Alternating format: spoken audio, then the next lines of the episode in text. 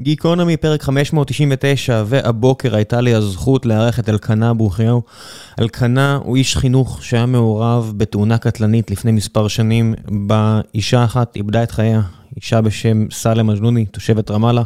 הוא הורשע בגרימת מוות ברשלנות ונשלח לכלא, ובתקופה הזו שלו בכלא הוא כתב יומן, והיומן הזה הפך לספר בשם "אל תמהר לעבור", אותו קראתי ממש לאחרונה, ודיברנו בשיחה הזו על ההבדלים בין אשמה לאחריות, על תרבות הנהיגה בארץ, על החוויות של אלקנה בכלא, על מה זה בכלל אומר להיות אדם בכלא, על המערכת היחסים שלו עם הקדוש ברוך הוא, על אמונה, על מערכת היחסים עם הילדים כשהוא אה, נשלח למאסר, על היציאה ממאסר, על החשיבות של דאגה לאחר ועל עשיית חסד ועל כמה... בעצם אנשים שמוצאים את עצמם בסופו של דבר אה, מאחורי סורג ובריח, הרבה פעמים התלם הזה נחפר עבורם מבעוד מועד. שיחה מרתקת עם איש נעים, שכן, אי אפשר להתעלם מהעובדה שעשה טעות שהובילה למותה של אישה. אבל דיברנו על הרבה מעבר וגם על החלק החשוב הזה. ולפני שנגיע לפרק עצמו, אני רוצה לספר לכם על נותני החסות שלנו, והפעם זו הקתדרה. הקתדרה, מפגשים מהסוג האינטלקטואלי. אם אתם רוצים ללמוד אומנות, ספרות, היסטוריה, מוזיקה, מדעי המוח ואת כל מה שאתם חושבים שאתם מעניין אתכם ועדיין לא הספקתם אצל המרצים והמרצות הטובים מתחומם, אני אשאיר לכם הטבה בלעדית למאזיני גיקונומי, שובר מתנה על סך 150 שקלים להצטרפות לאחת מהסדרות החדשות שלהם, לקבלת השובר וידיון הלימודים החדש, שילחו הודעת וואטסאפ עם המילה גיק 2023 למספר הטלפון 052-999-0513, או חפשו הקתדרה בגוגל.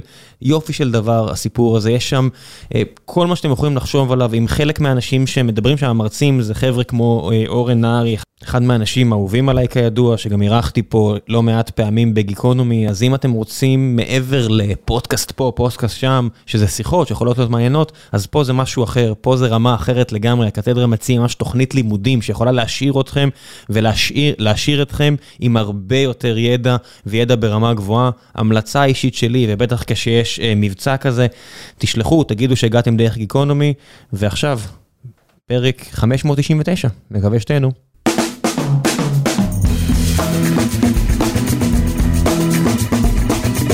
גיקונומי פרק 599, והבוקר יש לי את הזכות לארח את אלקנה ברוכיהו. בוקר טוב. בוקר טוב.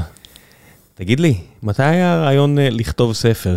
להוציא משהו מהחוויה הזו? מהרגע הראשון? אה, וואו. אה, לא, זה לא היה מהרגע הראשון, זה לא נכתב גם כספר. זה לא נראה גם כמו ספר רגיל, אתה יודע. כן, כן.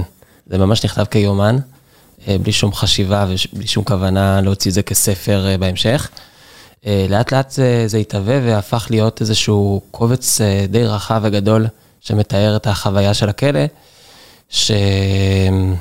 שהרגשתי שיש פה משהו, יש פה משהו שאולי גם יעניין אנשים בחוץ.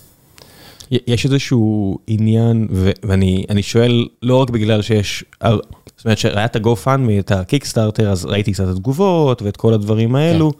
ו- וגם ראיתי קצת הרחש בחש הציבורי, אבל בעיקר חשבתי לעצמי, אה, איך אני הייתי מתנהג באותה סיטואציה, אם הייתי רוצה את התשומת לב עליי באותה סיטואציה, ולכתוב ספר זה לזמן על עצמך לא מעט תשומת לב. נכון, אה, זו באמת שאלה טובה, כי אחרי הפרסום אה, יצאתי להדסטארט כדי להוציא את הספר לאור. פתאום מאוד התחרטתי. הגיעו, הגיעו פתאום תגובות מאוד מאוד קשות. מצד אחד, מצד שני גם החשיפה מאוד מאוד גדולה, אני בא ויוצא לאור ואומר לאנשים, אה, הייתי אחראי לתאונה קטלנית, ישבתי עליה, ישבתי בגללה בכלא. נחשף בצורה שהיא לא נעימה, היא לא טובה, גם היום שאנחנו יושבים פה בפודקאסט, זה לא מהסיבות הכי טובות שבעולם. Mm-hmm. זה לווה עם הרבה, כן, עם הרבה חרטות, מעבר לאיסורי המצפון ש, שקשורים בעצם לכל, ה, לכל הסיבה שהייתי בכלא. למה אני לא יכול לשתוק? למה פשוט לא לסתום ולקבל את הדין ולשבת בפינה שלי בשקט, אה, וזהו. כן, אני מודה שלפחות אצלי, המגע הכי קרוב עם, אה, עם טעויות טרגיות כאלו, אה, היה בצבא, כשאחד מהחבר'ה היה מעורב בתקרית כמעט קטלנית, שבה אדם איבד את היכולת שלו ללכת, ואני לא הייתי בפעילות, אבל לאחר מכן, כשאותו בן אדם חזר לבסיס, אתה יודע, זה מסוג הדברים האלה, ואיך שהוא הגיב, ומיד רצים לספר לך, ואת כל הדברים האלו, וגם אירחתי מן הסתם את הצד השני בסיפור הזה בפודקאסט לאחרונה, כי גם הוא כתב ספר ממש מרשים, ואני אשים לינק להכל, אבל הבחירה ברוב המקרים, כמו הבחירה שמה, היא להשתבלל ולהיעלם. וזה נראה לי הבחירה הכי אנושית. כן. הבחירה לעשות את ההפך, היא, היא לא רגילה. כן. האמת היא שבאמת אחרי הכלא, אחרי השחרור מהכלא, מאוד, מאוד רציתי לחזור ל... לשגרה שקטה, לחזור למיינסטרים אחרי כל כך הרבה חודשים בהקצוות. ובאמת לקחתי את היומן והפסנתי אותו עמוק עמוק במגירה באיזושהי תחושה שאני רוצה לחזור לנורמליות, אני לא רוצה לצאת עם זה החוצה. זה לא, לא רוצה שזה יהיה חלק מכרטיס הביקור שלי, שהייתי אחראי לתאונה קטלנית, שישבתי בכלא, אף אחד לא רוצה שזה יהיה בכרטיס ביקור שלו. לא. ו... זה הייתה, זה באמת היה הלך הרוח בכל החצי שנה אחרי השחרור מהכלא. ואז הגיעה הקורונה, השתחררתי מהכלא ב-15 בספטמבר 2019, הסגרים הראשונים היו במרץ 20. פתאום הייתי הרבה זמן בבית, הרבה זמן לחשוב, לחזור אחורה. והוצאתי את היומן באיזשהו שלב. עם האווירה של הסגרים, משהו הזכיר לי את החוויה של הכלא, החוסר שליטה, עם הסימני שאלה. ולקחתי את הפרק הראשון מתוך היומן, ממש העמוד הראשון שכתבתי, והקלדתי אותו בוורד. עשיתי העתק הדבק לפייסבוק, לחצתי Enter וחיביתי את המחשב, ו... ולא ידעתי מה, מה יבוא אחר כך. פשוט משהו, משהו בער בי להוציא את זה החוצה, לשתף. לפרסם, ראיתי בזה איזשהו ערך, גם שאנשים ידעו מה קורה בפנים, וגם לספר את הסיפור בתור חוויה של, חוויה של חיים, שאנשים אולי יוכלו ללמוד ממנה לקח. כן, אז במקרה של רועי, בן טולילה, שעליו התייחסתי לפני כן, שם זה עוד יחסית עוד יותר קל, איכשהו, כי הוא עוד יכול פשוט להראות את המסר, כי אצלו זה, זה רק אופטימי, כי הוא בן אדם, פשוט, אתה יודע, הוא כזה בן אדם זהב ואופטימי, כן. ו... וכזה אישיות, כי הכל בסיפור הזה מלבד המקרה, הוא סוג של חיובי. ו- וכאן, אני דווקא רוצה לשאול עכשיו, כי בסופו של דבר הרבה התייחסו אליך. כן. אתה שם לעצמך המרכז, אתה עדיין כאן, בצד השני, יש מישהי שלא. נכון. האם עזר לך, וזו שאלה צינית לא הכי יפה, אבל אני אשאל בכל זאת, האם עוזרת העובדה שהיא לא ישראלית והמשפחה שלה לא ישראלית? כי אם זה היה ישראלים, אני מניח שהם היו כן. מתעמרים בך. כן. אז אולי זה באמת נכון להזכיר את האישה, האישה כן. שנהרגה קראו לה סאלה מג'לוני, הייתה תושבת רמאללה, הייתה בת 46. הייתה אימא לילדים, הייתה מוכרת של מוצרי קוסמטיקה. שאלה, שאלה טובה. אני חושב שאם היא הייתה אולי ישראלית, אני אגיד את זה הפוך. זה לא הופך את זה ליותר קל. זה שאישה נהרגה בסוף אישה, חיי אדם, שנגדעו באיבם, וזה לא משנה בכלל מה ומאיפה. יכול להיות שאם היא הייתה ישראלית זה היה יותר קשה. גם ברמת ההיכרות, גם ברמת ה... אני ניסיתי לפגוש את המשפחה של סלאם אחרי התאונה. הצטרפתי לתוכנית שנקראת צדק מאחה. תוכנית שהמטרה שלה להפגיש בין, ה... בין העבריין, הפוגע, בתאונה לבין המשפחה של הקורבן. המשפחה של סלאם החליטה באמצע התהליך שלו לפגוש אותי, ואפשר ממש להבין אותם למה. חד משמעית. ככה ש... שלא יצא לי אפילו לראות אותם. אני לא יודע, לא יודע אם להתנצל זה איזה מילה נכונה. אבל אפילו לא הייתה לי את ההזדמנות. ניסית לתקשר איתם בצורה אסינכרונית? זאת אומרת, לכתוב להם משהו או משהו כזה? ניסיתי דרך, לא דרך מכתב, אלא דרך, דרך גורמים אחרים. הם לא רצו. מה, זה גם הכל טעון גם בכל העניין הפוליטי. צריך כן. גם להגיד את האמת, נכון. זה- בסוף אה, העובדה שזה פלסטינים, אפילו לא ערבים ישראלים, זאת אומרת לא ערביי 48, אלא ערביי 67, וכל ההגדרות האלו, זה טוען את זה בהכל. אני נכון. אני לא, זה כמו שאני לא יכול לדמיין איך זה לשבת במקום שלך ולחוות את זה, אני גם לא יכול לדמיין איך זה נראה מהזווית שלהם. אני יכול. לנסות להיות אמפתי ולחשוב מה אני הייתי חושב, נכון. אבל לא באמת יכול. נכון. אה, כן, זה המרחק. זה המרחק אה, גם של המרחק הגיאוגרפי והמרחק של התרבות. כן, המרחק. הגיאוגרפי, אתה יודע, רמאללה לכאן, אה, אני חושב שזה אותו מרחק כמו כאן באר שבע, כן. וזה טיפה יותר רחוק. נכון, נכון. כן, נכון, יש פה מרחק של תרבות ושפה. ויחסי אה, כוח. נכון, כן. למרות שהעובדה ש... ותכף נגיע גם לתאונה והכל, העובדה שהגעת למאסר בפועל, כן, אה, אתה יודע, כן מראה שמערכות הצדק לא, לא עשו איפה ואיפה. נכון. כן, מערכות הצדק, מערכות הצדק עבדו פה, וכן, היה להם את כל הסעד, אה, גם מבחינת, אה, גם אה, במשפט הפלילי וגם במשפט האזרחי, וטוב שכך. כן, אתה יודע, בגלל שידעתי שאנחנו מקליטים, אני קובע את הפרקים האלה בדרך כלל כמה שבועות או חודשים מראש, מן הסתם הנושא היה אה, בראשי בתקופה האחרונה, כן, והלכתי ל- לעבודה לא מזמן, ממש בשבועיים האחרונים, ואני הולך פה בתל אביב על אה, אבן גבירול, ופתאום רוכב אופניים עף, עכשיו, עף בצורה אה, אופקית מולי, כי רכב פגע בו. וואו. והוא מתרסק על הקרקע והוא כולו עמום, אז אספתי את אה, דבריו, אתה יודע, את האופניים, את ה... הנחתי את האופניים על עמוד, את הטלפון שנזרק, את הארנק והכל, הנחתי לידו, הלכתי להביא לו בקבוק מים אה, לקנות לו, לשאול אם הוא בסדר, כי נראה שהוא נפגע, אבל אתה יודע, לא, לא מספיק כדי שאני אוכל לדבר איתו ו- והכל.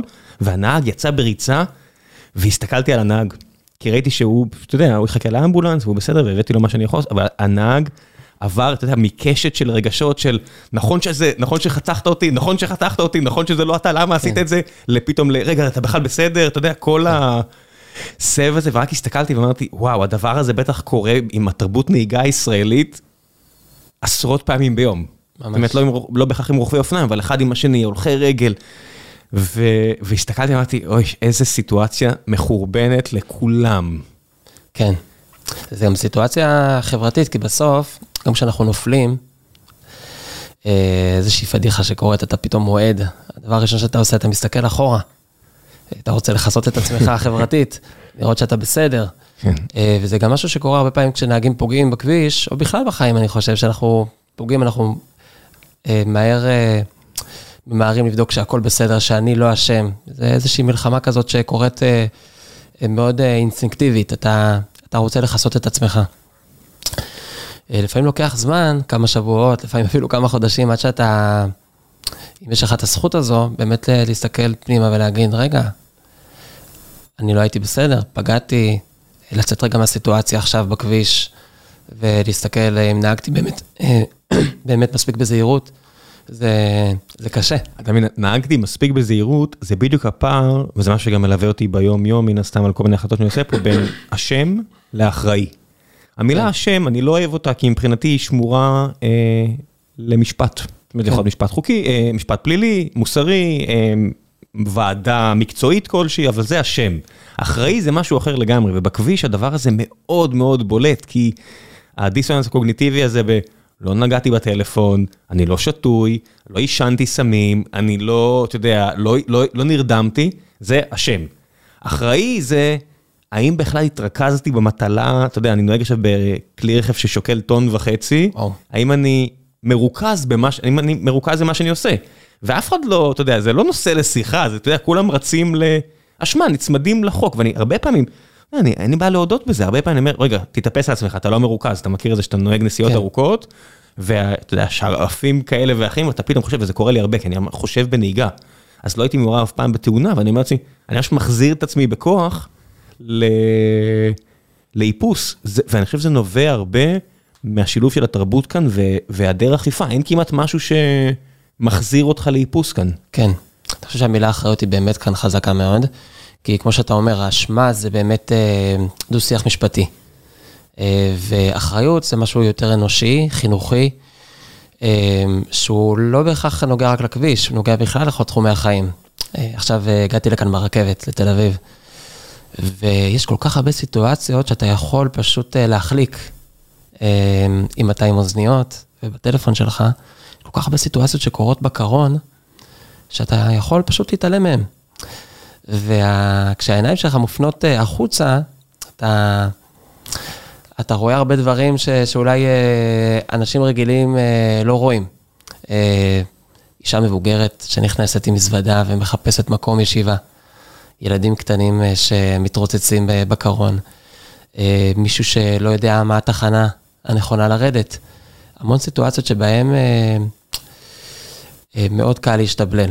מאוד קל לשים את עצמנו. כי אם אנחנו חיים בחברה, אתה יודע, שהחוק מכתיב מה אנחנו צריכים כן. לעשות, אז אין אחריות, אתה יודע, מה נכון. שהחוק אומר אני עושה, מה שלא בחוק, הולך נכון. ונעלם, אתה יודע. גם החוק וגם האינדיבידואל, זאת אומרת, המקום שבו אני קצת מרוכז בעצמי. אני חושב שזה כולנו. ומרוכזים מאוד בעצמנו, במה שיש לנו להגיד, במה שיש לנו לומר, במה שיש לנו לראות.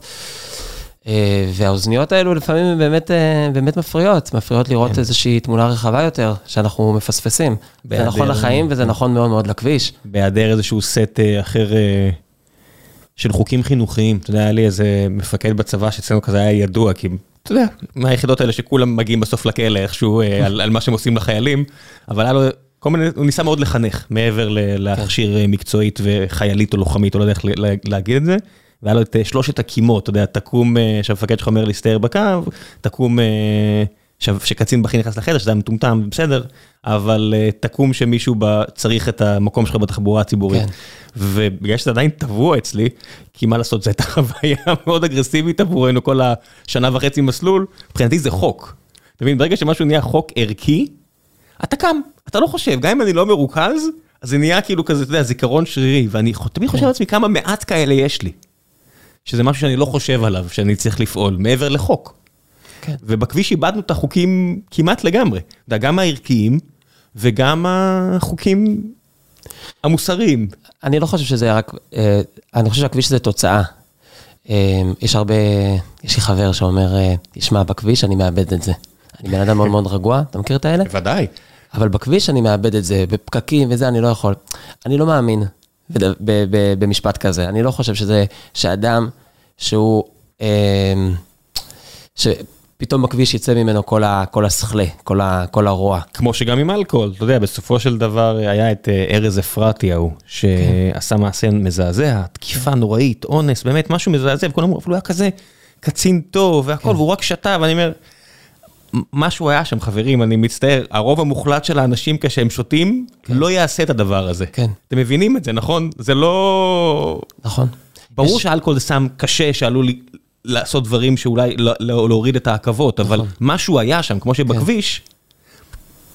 כן, כן הכביש, אה, הכביש הוא באמת איזה אה, סוג של אבן בוחן כזו, להרבה מצבים אה, מלחיצים. יש לך פתאום טלפון מהבוס באמצע הנסיעה, יש פקקים. יש לעמוד בתור, אנחנו, קשה לנו מאוד לעמוד בתור הישראלים. אתה ממהר להוציא את הילד מהגן? אתה ממהר להוציא את הילד מהגן, ויש לך עוד משימות על הראש, ויש מישהו שלפניך שלא נוסע, ואתה חושב על עוד כמה דברים, וחם לפעמים באוטו, השמש קופחת עליך באמצע הפקק. יש הרבה מאוד מרכיבים שגורמים לנסיעה להיות לפעמים באמת סיוט, הילדים בוכים מאחורה. כל המרכיבים נועדו בשביל להוציא אותך מהאיזון. וזה הכל תירוצים. אתה מבין שמה שאנחנו אומרים פה עכשיו זה הכל תירוצים? כן. תמיד יש תירוצים ללמה לא לעשות הדבר הנכון והערכי, תמיד. נכון, וזה תירוצים מאוד טובים. כן, אבל זה, אבל זה מה שזה, זה תירוצים. כן. בסוף, אם אתה מבודד את ההתנהגות, כמעט כל דבר שאנחנו עושים בכביש, אם אתה מבודד את ההתנהגות ושואל את הבן אדם 24 שעות אחרי זה, יגיד, אוי, זה היה כן. מטופש לגמרי. נכון. אתה מסתכל על אנשים בכביש ואתה רואה, אתה יודע, אם מישהו חתך, אז ההוא ינסה לחתוך אותו רק כדי להראות לו. כן. וכל הדברים, אני אומר, אתה יכול להתרכז בנהיגה, אדוני, גברתי, כאילו, הדברים האלה הם כל כך יומיומיים, אבל אתה מבין שזה שם בכל מקום. ממש. זה לא, זה, זה פשוט, זה מלחמה על התרבות שלנו, כן? שכמדינה, כן. כעם, זה פשוט נמצא פה... אני כאילו חושב מאז, ה, בעיקר מאז התאונה, שזה גם אולי מעיד על משהו אולי משהו אפילו עמוק יותר בעניין של מאוד מאוד קשה לנו להיות בדרך. אה, אנחנו מאוד מאוד רוצים כבר להגיע לשם, לסמן וי, להיות שם. אה, יש לנו מטרות בחיים שעליהן אנחנו כבר רוצים, אה, רוצים לסמן את ה-V הזה. אה, משהו ב multitasking, ברצון שלנו להיות בכל מקום, כל הזמן, כן, ולהספיק הכל, ול- ולעשות הכל. מאוד קשה לנו את, את התודעה שהייתה לפני, אה, לא יודע, לפני 150 שנה, למישהו שרכב על החמור מירושלים לתל אביב, זה לקח לו יום, אה, יום וחצי. עזוב ירושלים תל אביב, זה הסיפורי אה, העליות הראשונות של, כן. אתה יודע, הגיעו ליפו, עכשיו צריך להגיע לפתח תקווה, וזה לוקח כמה בדיוק, שעות. וזה, וזה ממש תודעה של דרך, אתה הולך בדרך כמה ימים, אתה מסתכל על נופים, אתה רואה דברים, אתה חושב. חד שלא ישדדו אותך. אתה יודע, בסופו של. דבר בתקופה הזאת, בטח אה, בימי הראשונה, בעוד בימי המנדט, לא היה פה ביטחון. נכון. אז אתה כל הזמן חד.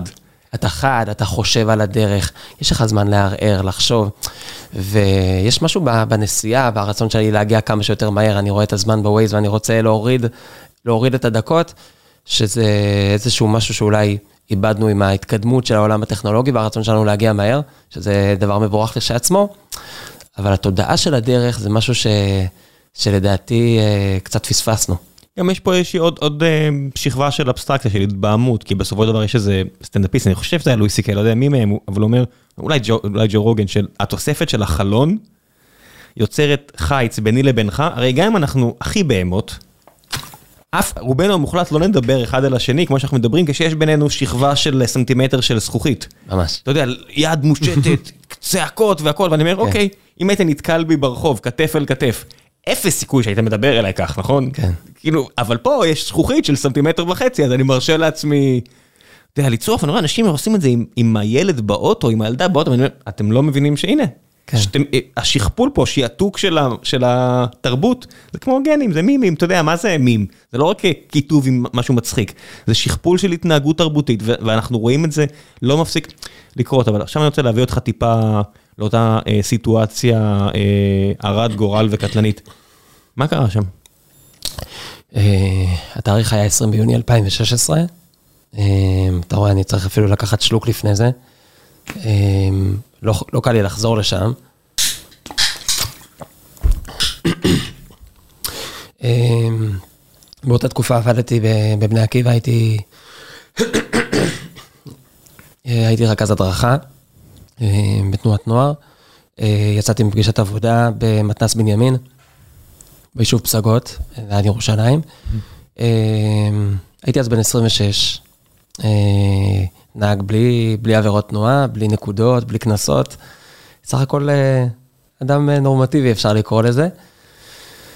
אה, יצאתי מהפגישה בפסגות לכיוון ירושלים, בדרך עברתי דרך מקום שנקרא צומת האדם. אה, סוג של כיכר, שבה כדי לפנות לירושלים אתה צריך... אתה פונה שמאלה. ותוך כדי הפנייה שמאלה, הרגשתי איזושהי חבטה אדירה, משהו, משהו גדול, חזק, העיף אותי בכלל לנתיב הנגדי. אה, עברו כמה שניות, אולי כמה דקות עד שכמה עוברי אורח הגיעו לרכב, שלפו אותי מתוך, ה, מתוך תא הנהג. אה, הדבר היחיד שהספקתי לראות זה שברי זכוכיות, אני הייתי מכוסה בדם, אה, כרית אוויר פתוחה ברכב, אה, ראיתי משאית בצבע אדום אה, על השוליים של הכביש. אה, התחלתי להבין שהייתי עכשיו מעורב בתאונת דרכים, אני חושב על נהג המשאית, מה, מה הוא חשב לעצמו, איך הוא נכנס בי. אה, הגיע אמבולנס אה, תוך כמה דקות, לקח אותי בנסיעה מהירה לבית חולים הדסה עין כרם. שם עברתי סדרה של בדיקות, באמת בניסי ניסים, חסדי שמיים, יצאתי כמעט בלי פגע. אבל שם בבית החולים הגיע חוקר משטרה, בוחן תנועה, ביקש, אה, ביקש לראות, שאל לו בשלומי, ומיד אחרי זה לקח לי את הרישיון. אני שואל אותו למה אתה לוקח לי את הרישיון, הוא אומר לי, תשמע, אתה היית, אתה היית מעורב בתאונת דרכים קטלנית. אני כרגע לא יכול אה, לפרט ולהרחיב שום דבר, אבל אה, אתה תזומן לחקירה איך שתשתחרר מבית החולים. ו... אני ככה מאוד נלחצתי, מה תאונה קטלנית, אני הייתי לבד ברכב, היה נהג משאית, מה, מה פתאום? אתה, אתה מתבלבל, אתה... אחרי שהחוקר הלך, הסתכלתי, חיפשתי איזושהי ידיעה על התאונה, ובסוף מצאתי מבזקון בוויינט, אתה מכיר את המבזקונים האלה? שתי שורות? בוודאי שאתה רואה שתי שורות בוויינט וחיים. של מישהו נעלמו. בדיוק. ההוא, ההוא אישה- טבע בבריכה, אישה נדרסה בליד כן. רמאללה, אתה יודע. אישה כבת 50 נהרגה היום בצהריים בתאונת דרכים בכיכר האדם. אה, החלפתי צבעים, ואני מנסה רגע לשחזר את רגע התאונה, מה, מאיפה נכנסה לשם אישה, ואיך יכול להיות, מה, לא שמתי לב, לא ראיתי, והיה לי איזשהו שכנוע עצמי עמוק שזה לא אני, שאני לא אשם, שעוד שנייה תתברר, תתברר התמונה המלאה, שנהג המשאית היה פה, אני לא יודע מאיפה, מאיפה הגיעה לשם האישה, אבל... אה, זומנתי לחקירה וישבתי בחקירה מול החוקר, והוא מבקש ממני לתאר את התאונה, ואני מתאר איך אני יוצא מהפגישה במתנ"ס בנימין. ורגע התאונה עצמו, אני משתתק, אני לא, לא יודע לתאר אותו. את הרגע התאונה ממש, אה, הוא כאילו סוג של blackout. זוכר את עצמי מתכוון לפנות שמאלה, אבל את המפגש עצמו עם המשאית, אני לא זוכר. החוקר מציג לי את התמונה שידועה באותו זמן לחוקר המשטרה, אה, בוחן התנועה שהיה שם בזירה. כשאני פניתי שמאלה, הגיעה ממולי המשאית, אותה משאית שהתנגשה בי, המשאית מתכוונת להמשיך ישר לכיוון אה, בית אל, עופרה, פסגות, אה, כיוון יישובי בנימין. אני התכוונתי לפנות שמאלה לכיוון ירושלים, וכשאני התכוונתי לפנות שמאלה, הדבר שהייתי צריך לתת זה, זו זכות קדימה. משאית אה, מגיעה ממולי. אין שם עצור, יש שם משולש. יש שם משולש, בדיוק. כן. אתה צריך לפנות שמאלה, אתה צריך לתת זכות קדימה, מאוד מאוד פשוט, ואני, אין לי מושג למה, מה חשבתי לעצמי כשהתחלתי את הפנייה. אולי חשבתי שהמשאית אה, פונה ימינה, אני לא יודע מה חשבתי לעצמי, אבל פשוט פניתי שמאלה בצורה אה, לא זהירה, לא נתתי זכות קדימה. גרמתי לנהג המשאית, אה, ברגע שהוא ראה אותי, נכנס לו לנתיב, נהג המשאית, התגובה הראשונה שלו הייתה בלימה. ממש רואים, ראו את סימני חריקת הבלמים על, ה, על הכביש. הדבר השני שנהג המשאית עשה זה לקחת את, שבר את כל ההגה ימינה, כדי להימנע מהתנגשות חזיתית איתי. הוא התנגש בי רק מהצד, זה בעצם מה שבסופו של דבר הציל את החיים, אבל גם גרם למשאית אה, לסטות לשוליים של הכביש. אה, שם עמדה סלאם, אותה, אותה אישה, אה, שפשוט אה, לא היה לה סיכוי מול משאית. המשאית. המשאית בעצם דרסה אותה, היא נהרגה במקום. בעצם מי שהתחיל את כל ההשתלשלות של התאונה היה אני, בזה שלא נתתי זכות קדימה, גרמתי לנהג המשאית לסטות, את כל זה אני מבין תוך כדי החקירה. כמה זמן זה אחרי התאונה? יומיים, יומיים אחרי התאונה. וזה יומיים, זה, מה זה 48 שעות, אתה לא מפסיק לנסות להבין, לשחזר כן, בראש? כן, אה, מנסה לשחזר להבין מה קרה ואיך קרה, ו, ועדיין איזושהי אמונה כזו חזקה, לא יודע אפילו מאיפה היא הגיעה, שזה לא אני, אני לא אשם בתאונה. שזה נהג המשאית. שזה נהג המשאית, ואיזשהו שכנוע הזה, שאני בסך הכל ילד טוב. תשמע, לא הייתי הנהג הכי צדיק על הכביש. שאתה גם קורבן. אבל כן, איזה סוג של קורבן, גם בתוך התאונה הזו, אה, משהו שמחליק מעליך את, את האחריות, ובא ואומר, זה לא אני, אני נהג בסדר, אני נהג זהיר, לא יכול, אין שום סיכוי שאני גרמתי, ועוד לתאונה קטלנית, לזה שאישה נהרגה, אישה נהרגה, וזו אחריות שלי. משהו בי ממאן להשלים עם, ה, עם התודעה הזו, עם, ה, עם ההבנה הזו שאני גרמתי בטעות בשטות, בחוסר תשומת לב לזה ש... שאישה נהרגה. זה לא משהו שאני מוכן להשלים איתו בקלות. אה, ואני עודף, אה, עודף מעליי את הכל, את כל האחריות, את כל האשמה. אה, זה היה תהליך ארוך תוך כדי המשפט, ואולי הכניסה לכלא היא זו שגם הייתה... רגע, אבל, אבל אתה קופץ, באמת, כן. הקטע, החל, החלקים המכניים, זאת אומרת, ב, ב, בסיפור, זה גם מכניים, זה גם פסיכולוגי מבחינתי, הם, הם, הם תוקפים אותך בחקירה על, תגיד, נגעת בטלפון, אה, כן. עשית משהו, זאת אומרת, איך זה... כן, ואיך... הם, הם אה, גם לוקחים לי את הטלפון לבדיקה, וכמובן אה, שואלים אותי אם נגעתי בטלפון, שואלים אותך, עושים לי בדיקת שכרות ובדיקת סמים. את בדיקת השכרות עושים לי כבר בבית החולים באותו ערב. כן, אבל שם, שם זה ברור שלא, כי אתה יודע כן. שלא, אז אין פה, אין נכון. פה מקום ל... וגם שואלים כמובן אם נגעתי בטלפון, אם הייתי ערני, כמה שעות ישנתי. אה, לפני. כלומר, ממש נוג, נוגעים בשאלות הכי הכי הכי טכניות, כדי להבין מה גרם, מה גרם לי אה, לצאת אה, בלי לתת זכות קדימה, וזו כן. שאלה שאני גם עד היום לא יודע לתת לה תשובה. כן. מה. חשבתי לעצמי ש... סיכנתי גם את החיים של עצמי. לא נעים לי להגיד, אבל מה, הדבר שאני אגיד זה דבר רע, אבל מה גרם לי לעשות משהו שכנראה כבר עשית אלף פעם בעבר, או מאה פעם בעבר? אה, כן, כאילו, כן, היו מקרים... מה שקצר לי לומר לכם, גם למאזינים, אבל... אה, כן, היו עוד מקרים כנראה שלא שמתי, שלא שמתי לדעת זכות קדימה, אף אחד מהם לא נגמר. כי לא היה משאית, במקרה, אה, באותה נקודה. נכון. וגם יש את ה... אתה מכיר את ה... לי זה לא יקרה"? שכולנו אומרים, וכולנו... כל מי, ש, כל מי שגונב רמזור, כן. כל מי שלא מכבד, אה, כל מעבר חצייה. נכון. אתה יודע, תסתכלו על כל כביש עם מעבר חצייה בכביש מהיר, אז אני יותר מדי שנים בתל אביב אז אני מכיר את זה, אבל באימא גבירול יש, אה, יש אה, אה, מקומות שהולכי רגל אמורים לעבור, יש מעברי חצייה. כמות הזלזול במעברי החצייה האלה, זה לא נתפס. אז כן, ב-99.999% מהמקרים אף אחד לא יידרס שם. נכון. צריך שניים לטנגו הזה, או אפילו שלושה, זאת אומרת, במקרה שלך. גברת צריכה להיות בדיוק באותה סיטואציה, הגברת. אה, נהג המשאית צריך להיות אה, מספיק חד או לא חד כדי להגיב לך, אחרת הוא פשוט היה הורג אותך ולא נכון. אותה. אה, ואתה צריך לעשות את השטות שלך. נכון. וכדי שכל הדברים האלה יקרו, זה 99.999% שלא. אבל שיש כל כך הרבה אנשים שנוהגים כל כך הרבה שעות, זה יקרה המון. נכון. זה קורה. כן, והמחשבה הזאת היא כל כך קשה. היא כל כך קשה. זה, זה, ולא נראה...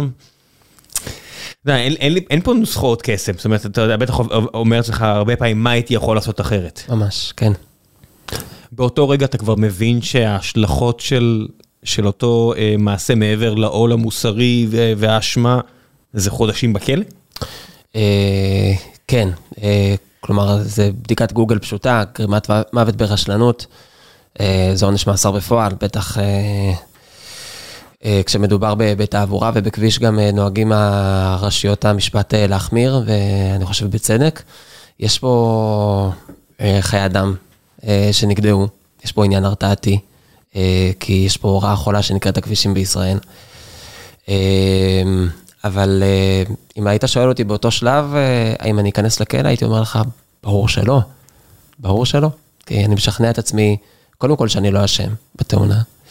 דבר שני, שאני לא הטייפקאסט של אסיר בכלא. זה לא, זה לא מסתדר, זה לא... אתה יודע, אתה מספר לעצמך איזשהו סיפור חיים, אתה בונה קורות חיים של עצמך, זה פנימיים. אתה מתכנן איזשהו תכנון. ובשום אה, פרק בקורות חיים שלי לא היה כתוב שאני צריך לעבור דרך הכלא, או להיות אחראי לתאונה קטלנית, זה לא משהו ש, שמסתדר לי בראש. אז אה, כן, זה איזשהו שכנוע עצמי, שאחרי אה, שהמשפט יתברר, אה, וגם כשאני לוקח אחריות על התאונה ומודה באשמה, יש, יש לי איזושהי ציפייה שבסופו של דבר זה לא יהיה כלא. ואם זה כלא, למה זה שנתיים וחצי? אה, המשפט בעצם, נכון, מתנהל שנתיים וחצי. אני, אתה יודע, אני, אני, שקראתי ועברתי על המקרה, אמרתי, מה לכל הארוחות? איך המערכת יכולה להיות כל כך לא יעילה, שהדבר הזה נגרר שנתיים וחצי? וכן ניסיתי להבין, רגע, היה חשד לזה? היה חשד לזה? מה קורה פה? אה, כן, זה לוקח זמן. אה, זה לוקח זמן כי יש בין כל דיון לדיון, יש אה, פרקי זמן ארוכים, וגם עד שהמשטרה חוקרת וממליצה לפרקליטות להגיש כתב אישום. אתה מגיש כתב אישום, ובית משפט לתעבורה זה, זה, זה שוק, זה המון המון המון תיקים. יש המון, אה, אה, המון תיקים על אותה שעה, ויש עומס מאוד מאוד גדול. אה, וגם אה, המשפט עצמו, בסופו של דבר נלחמתי כדי לא להיכנס לכלא, אה, וביקשתי תזכיר של שירות מבחן, וביקשתי לבדוק את האופציה של עבודות שירות. שלב של טיעונים לעונש הוא לוקח זמן, ועדי אופי, ויש הרבה מאוד מרכיבים בסדר הדין הפלילי שגורמים למשפט להתארך. אבל הוא גם מעריך את כל ה...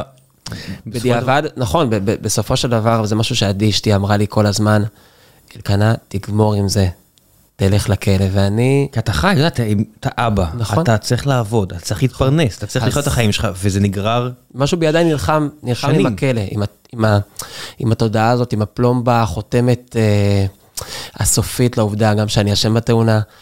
אה, משהו בי נלחם על הטייטל של אסיר, אה, שכל כך חששתי ממנו ופחדתי ממנו. אה, נהג המשאית יצא זכאי אה, לגמרי? זו שאלה שואל, שואלים אותי הרבה, ואני לא יודע, אני לא יודע לגבי התשובה. אני יודע שהוא נחקר גם, אה, נהג המשאית גם היה פלסטיני, אה, ולקח זמן עד שהביאו אותו לחקירה, כי אחרי התאונה הוא ברח. אה, אני חושב שהוא מאוד נבהל. אה, מן הסתם. מהתאונה, ולקח זמן עד שהביאו אותו המשטרה הפלסטינית, הוא הסגיר את עצמו למשטרה הפלסטינית, ואז זה היה נוהל הסגרה למשטרה עד שחקרו אותו. לא יודע מה היה בס- בסוף, אה, זה, זה באמת אה, משהו ש... כן, אני- אני- אני אפילו לא יודע, אני לא בטוח כמה אנשים בכלל יודעים מבחינת החוקים מה מה מותר לנו, מה אסור למדינה בכלל מבחינת אכיפה, אתה יודע, זה לא... נכון. יש עניין של בית משפט צבאי, אני באמת לא יודע, לא, אין לי מושג מה, מה, מה, מה עלה בגורלו. כן, זה, זה חלק מהעניין הזה של 50 שנה של שטחים שאף אחד לא החליט מה הוא רוצה לעשות איתם. כן. או, או, אתה יודע, הרבה אנשים מדברים, אבל אף אחד לא באמת החליט, ולראיה הסיבה לכך שהממשלה הזו נפלה בסופו של דבר. כן. אתה יודע, שאתה רק מעביר תקנות חירום חמש שנים, חמש שנים. אה, כך זה נראה שלא מחליטים. לא, אתה יודע, נורא מפתה להגיד, הנה, בגלל זה יש לנו את התאונות דרכים. אה, ברשותכם, אה, אני לא חושב. אני חושב שהבעיה היא עוד יותר עמוקה. כן. וגם אם נספח את השטחים וגם אם נחזור ל-67, העניין של הבעיות התרבותיות פה לא ייעלמו לרגע אחד. לרגע אחד. זאת אומרת, העניין הזה, בטח, התבהמות, כי כולם משרתים בשטחים. 7-8 אחוז מה, מהאנשים משרתים בתפקיד קרבי, וזה רק מתוך אלה שמשרתים, רק 50 אחוז משרתים. בואו, הבעיה היא הרבה יותר עמוקה ורחבה מאשר 67 לא 67, זה פשוט יוצר את העניין הזה, כמו שאתה מתאר עם, ה, עם הנהג. לא שאני לא מזלזל בנושא השני, פשוט אני חושב שיש עוד בעיות, כן? ש, ש, רק ליישר את הנקודה הזו. מבחינת הכלא עצמו. הרגע שאתה מקבל את הבשורה. אמ, בספר כותב על כך שאתה מחפש את העיניים של השופט כן. ומנסה לבדוק אותו, אני חושב שזה ממש בהתחלה של הספר. נכון. אמ, ואני קראתי, אמרתי, כן, ברור, הבן אדם מנתח, הבן אדם שופט, אתה יודע, זה אנשים שחורצים גורלות בפעולות שלהם, והם נכון. עושים אה, כמוך הרבה. צר לי לומר, אתה רק כן. אחד מ... ביום שאיבדתי את האצבעות בצבא, איבדתי שתי אצבעות, המנתחת, שנחשבת אחת הטובות, עשתה ניתוחים כאלה לעוד חמישה אנשים. כן. ועבורי זה היה די big deal. נכון. עבורה לא. כן, אין סנטימנטים, אה, גם הוא לא יכול אה, כמובן אה, ליצור איתי איזשהו קשר. כן, זאת הייתה חוויה שהיא מאוד מאוד... מאוד מוזרה לעמוד, לשבת על ספסל הנאשמים. ולנסות אה, לצייר איזושהי תמונה לשופט שהיא לא רק התאונה. זאת אומרת, בסוף אתה נידון על, ה, על הרגע, על השנייה הזו שלא שמת לב. אתה מאוד רוצה שייכנסו למשוואה עוד פרמטרים. כי אתה אומר, החיים שלי זה לא רק התאונה. ו, וזה לא, לא קורה במשפט, ו, וכנראה בצדק, כי בסוף אה, אנחנו... יש פה, יש פה ענישה ו... אה, יש פה תאונה ויש פה תוצאה טראגית שקרתה, והנסיבות האישיות של הנאשם הן אה, אולי חשובות אה, במקרים רגילים, אבל במקרה כזה כן צריך לשים אותם בצד. אבל זה כן חוויה שהיא, שהיא חוויה מאוד זרה, אתה... הם מכירים אותך בפריזמה מאוד מאוד, מאוד צרה. והרגע שבו, שבו זהו, כלו כל הקיצין, התהליך המשפטי נגמר ו... ונכנסתי, ובעצם הבנתי שאני הולך לכלא, היה בזה רגע מפחיד מאוד. זה קורה באבחה אחת, זאת אומרת, אומרים לך, אלקנה, אה, המדינה החליטה שאתה אשם, כן. הנה כן. העונש, באותו רגע לוקחים אותך ל... לא, אה, זה לא קורה. זה תלוי אם אתה עצור או לא, אני לא הייתי עצור בתיק הזה, אז אה, בעצם קיבלתי תאריך מהשופט, חודש וחצי קדימה. להתייצב ב... להתייצב, להתייצב בכלא. אה, ונותנים לך, בעצם זה זמן, זה זמן של להתכונן, אה, להכין את עצמך נפשית, אה, והשב"ס מאפשר גם לאסירים שמגיעים מהבית, אסירים שלא היו עצורים לפני זה, לעשות מיון מקדים למאסר. שבוע לפני הכלא הגעתי לסוג של תהליך מול, מול עובדת סוציאלית, שמנסים ככה לאבחן אותך ולראות מה, לאיזה כלא לשבץ אותך. אמ, בכלל, כל ההבנה שאני הולך לכלא, היה, היה בזה מצד אחד באמת משהו מאוד מאוד מפחיד, ומצד שני, אולי מצחיק להגיד איזה משהו גם קצת, אה, קצת, קצת משחרר. כן, כי אתה בתוך הסיפור הזה כבר שלוש שנים. בתוך הסיפור הזה. אמ, אתה מבין שגם אתה צריך לשלם מחיר. כן, בוא נשלם, אתה יודע, זה כזה, כן. קדימה, קחו את הכסף, קחו את המחיר. אה, וגם סימני השאלה שהיו כל, תקופה כל כך ארוכה. וגם אה, סוג של שעון חול שמתהפך. אה, זאת אומרת, עכשיו יש לי למה לצפות. ההבנה שיש דדליין לסיוט הזה שנקרא הכלא והתהליך המשפטי. אה, אז הכניסה לכלא הייתה באמת מצד אחד מפחידה ומאוד מלחיצה. לא ידעתי מה, מה אני הולך לפגוש שם. אה, אני משאיר אה, את עדי, אשתי, שני ילדים קטנים בבית, אה, בלי משכורת. זאת אומרת, רק עדי עובדת, ואני עכשיו נכנסתי, קיבלתי עונש מאסר בפועל של 12 חודשים, שעכשיו אני לא אוכל, לא אוכל לפרנס, להיות שותף בפרנסה. וגם החשש מהאסירים, החשש מהתנאים שבתוך הכלא, ממה אני הולך לפגוש. איזה, איזה סוג בית כלא זה? יש, יש אה, סוגים, נכון? אני, נכון. אני לא מכיר כל כך את המערכת, יש... אז אה, הכלא מסווג, אה, בתי הכלא בישראל מסווגים לרמות סיכון.